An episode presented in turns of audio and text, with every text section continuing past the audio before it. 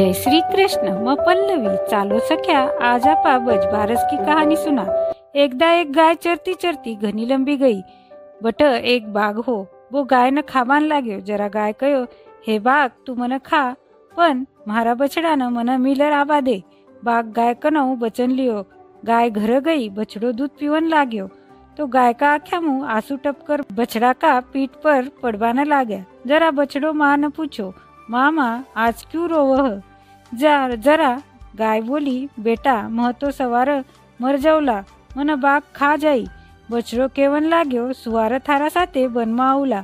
माँ कवन लागी, नहीं रे बाग तन पण खा जायला। पण बछड़ो मान्यो कोनी। दूजा दिन गाय बछड़ो दोई जना बनमां गया। गाय का साथ बछड़ा ने देकर बाग कयो, चोको होयो, काल एक शिकारी आज दो होगी।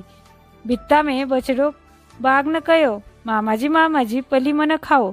जरा बाग कयो, मन तू तो मामाजी कयो है, तन क्यान खाओ, अब तू तो मारो भांजो हुई गयो। पछे बाग न घास खावान दियो और चुंदड़ी ओढ़ाई। स्वर्ग सु विमान आयो। गाय का सच्चाई रा कारण सु बाग शाप मुक्त हुयो। गाय बछड़ा और बाग वैकुंठ में गया। घटती की पूरी कर जो, पूरी की परवान कर जो। कहानी चोखी लकाई हुशील तो चैनल न सब्सक्राइब करवाना मती भूल जो।